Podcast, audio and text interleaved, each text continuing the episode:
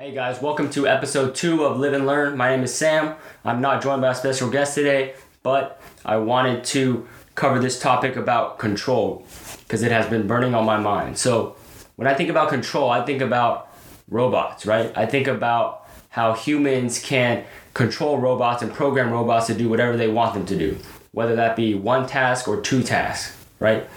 But in that same way, humans also can manipulate and program, well, not program, but ma- manipulate other human beings. And it's a two sides of the equation, right?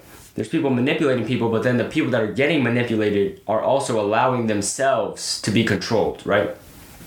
So I think control is this topic about, and I wish I knew this sooner, but, and I know it sounds easy, right? But you control your own feelings, thoughts, emotions, everything, right? You are in control of you. No one else can control you and should be able to control you, but we allow others to so many times, right?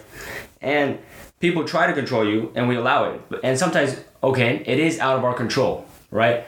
But fault is in the past and it doesn't matter whose fault it was, right? It's your and responsibility is in the present. So it doesn't matter who did it. But now that something did happen, you have to be responsible for what happens next. And you get to decide what happens next. You're in control of your next action, right? You see what I'm saying? And I know you're waiting, right? You're waiting for them to apologize. You're waiting for them to do something, to say sorry, but that's not coming. And you gotta stop waiting. Stop waiting for them to fix it, right? Stop waiting around and holding them responsible for your own actions. And okay, maybe it wasn't your action. Maybe it was they did something to you, but stop waiting around because it's not, they're not gonna do it, right? And I love this quote, right? It's about, it's from Rocky. It says, it's not about how hard you hit, it's about how hard you can get hit and keep moving forward, how much you can take and keep moving forward, right? So we can, it's always in our control to choose how we react and adapt to things that happen to us or to or things that we do. We can't force anyone to react the way we want them to, right? We're not them. We don't control people. We can't make them feel a certain way, right? We can't make them love us. We can't make them like us, right? They are their own human beings and they control their own thoughts. And we are allowing ourselves to be controlled by their actions. And then that makes us depressed, sad, right? Because we're all dependent, right? Independent, dependent variable. We're dependent on what they do. So they're the independent variable. They get to change, they get to live their life however they want. And we're over here depending on what they do is how we're gonna feel, right? You see how kind of stupid that sounds, right? We have to be independent too. So it's two independent variables. We get to live our life the way we want to. We can't depend on how they treat us and how they live their life. You see what I'm saying? So with popularity, right? And it's always about your, your metric, right? So if I measure you how you measure your success and your failures is how you're gonna see and control your thoughts. Because if I think I'm, if I have five friends, right, that are my close friends, and I count that as yes, I'm successful in friendships, I'm a successful person in relationships because I can be close with people and actually deep conversations, right? It's the quant, quant quality over quality, right? I mean, no, quality over quantity, my bad, right? And then if I measure it by that and having five friends, that's cool. And I'm I'm not a failure, right? But if I measure myself in popularity, right? If I need everyone to accept me, if I need everyone to love me, that's not a good metric. That's not a good scale, right? Because I can't physically make everyone love me, right? Or mentally make everyone love me and I can't be accepted by everyone, right? And that's why popularity is such a bad thing because it's a metric out of your control. Really, we don't know how people feel about us or what they think about us, right? Like I talked about yesterday in, co- in communication. You are not a mind reader and they are not a mind reader either. So you basing your metric and your failure success scale off of popularity is not is never ending, right? You're gonna feel like a failure because you can't get everyone to accept you. You see what I'm saying? So, what's your metric again? How are you deciding how you control your thoughts, emotions, feelings, right? You got to be an independent variable. You can't keep always depending on others, right? because they're not going to come through. Maybe some of those rare people will come through, but many people don't come through, and you just got to live with it, right? And control. So I was talking about control. You control you, right? No one else controls you. But also, there is one who is in control, right? Jesus is king, right? So God is in control, but he doesn't treat us like robots.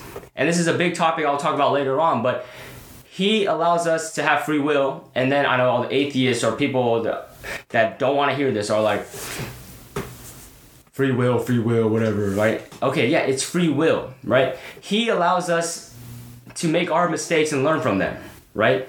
If he was gonna treat us like robots and he would just plan everything out, wouldn't have let us do whatever we want. But he allows us to live our lives the way we wanted to and decide, right? We get to make our own mistakes and then learn from it. And he's never gonna give us too much that we can bear, is what I'm saying. Because he's always in control, but we also get to make our own decisions. Okay, let me give you this example. So I don't know if you guys work out or anything, but bench press, right? You're pressing the bar up. So and usually you have a spotter because if you if it's too heavy, right, you need someone behind you to lift it up for you and to spot you. So I see God as this spotter, right? And we're the ones at the bench. So if I'm doing this weight and I'm increasing it and I know that I can maybe do it, right? Because I've been working out a lot, then I don't really need my spotter. My spotter is really there if I fail, if I can't get it up.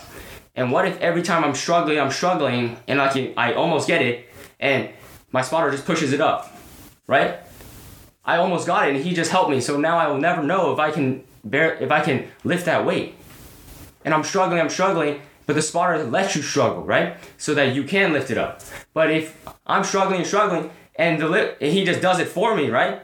Then I did no work and I don't know if I can do that, if I can go through that, right? So in the same way, in our sufferings, right? When we allow ourselves to struggle, we learn, right? And we turn into people that can bear that pain. And I know pain sucks, right? God gives his toughest toughest battles to his toughest soldiers, right? And sometimes you're like, I don't want to be a tough soldier anymore, right? I'm done with this pain. But the pain makes you grow, mature, and then you can keep taking more and more and more. Right?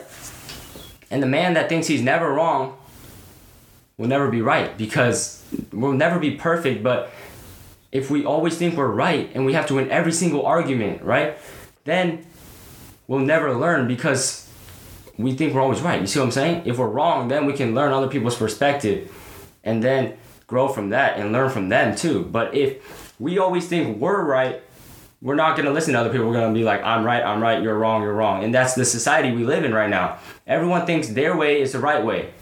What if you're wrong? What if everything you believe is wrong? Or what if some parts, at least some parts of it is wrong?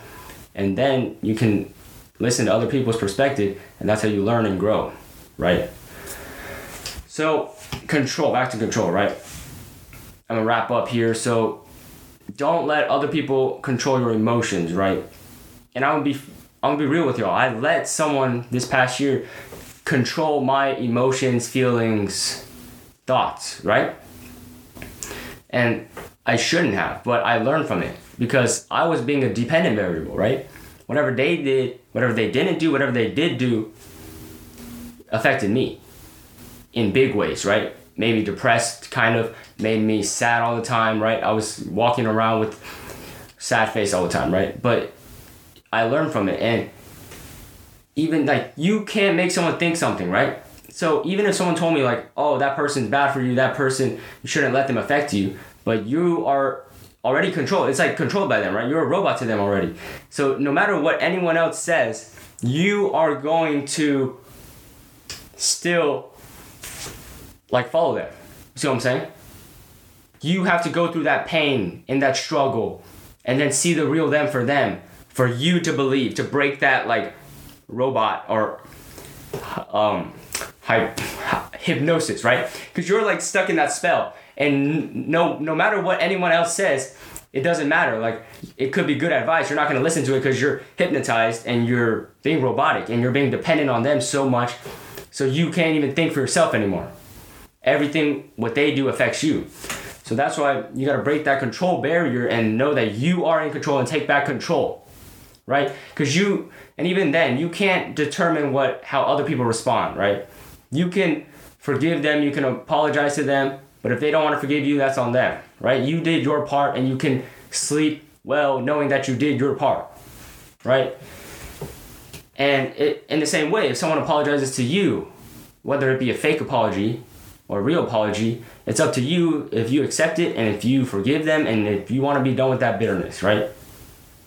So, in the end, you're in control. You you get to control how you react to things that happen to you and things that are in your control and out of your control, right? Like I said, it doesn't matter whose fault it was, it's in the past. The present tense is the responsibility now. If a baby gets dropped off at your door, right? And I got this from the book I'm reading, uh, The Subtle Art of Nobody Gives a F. But so if a baby gets dropped off at your door and there's no note on it, it's not your fault that there's a baby at your door. But now it's your responsibility to what to do with the baby, right? Are you gonna keep it? Are you gonna raise it? Are you gonna give it to an orphanage, right? It's your responsibility now, right? The fault is in the past tense. It doesn't matter who put it there, how the baby ended up on your doorsteps, but it's your responsibility now because it's in your hands, right? So, yep. Thank you for coming to episode two. See you.